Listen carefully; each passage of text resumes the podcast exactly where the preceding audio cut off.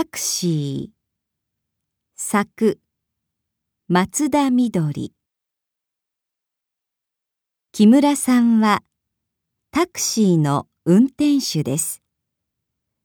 ある日の夜木村さんのタクシーは緑町の大きな道を走りました。とても寒い夜でした。緑町の交差点で女の子が手を挙げました。木村さんのタクシーは女の子の前にゆっくり止まりました。木村さんはタクシーのドアを開けました。女の子はタクシーに乗りました。木村さんは聞きました。どこまで行きますか？女の子は答えました。桜公園までお願いします。女の子は12、3歳ぐらいでした。黄色い服のかわいい子です。木村さんは女の子に言いました。もう9時ですよ。一人ですか？女の子は言いました。少し前まで友達の家にいました。自転車でこの交差点まで来ました。でも、ここで自転車が壊れました。そうですか。それは大変でしたね。女の子は聞きました。桜公園まで何分ぐらいですか ?10 分ぐらいですよ。タクシーは桜公園に着きました。公園の隣に小さな家がありました。女の子は言いました。ここが私の家です。すみません。今、お金がありません。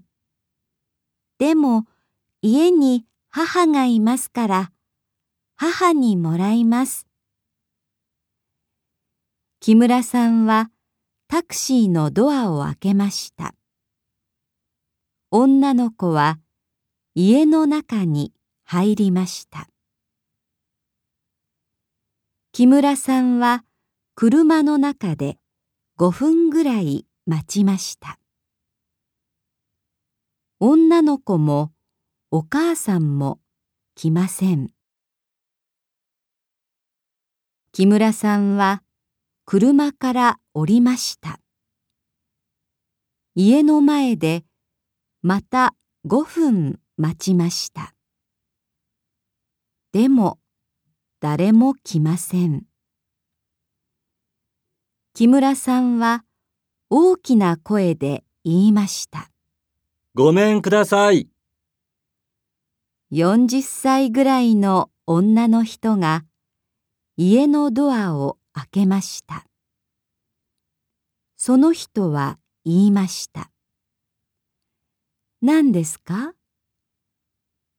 木村さんは言いました。タクシー代をください。え？タクシー代？どうしてですか？私のタクシーに女の子が乗りました。そして、ここで降りました。10分ぐらい前です。その子は、この家に入りました。そ、その子は何歳ぐらいでしたか ?12、3歳ぐらいでしたよ。髪、髪は、長かったですか？はい、長い髪でした。黄色い服のかわいい女の子でしたよ。え？その子が緑町の交差点からここまで私のタクシーに乗りました。タクシー代をください。え？緑町の交差点。そうですか。お母さんは静かな声で話しました。その子は3日前に交通事故で死にました。緑町の交差点でトラックと自転車の事故でした。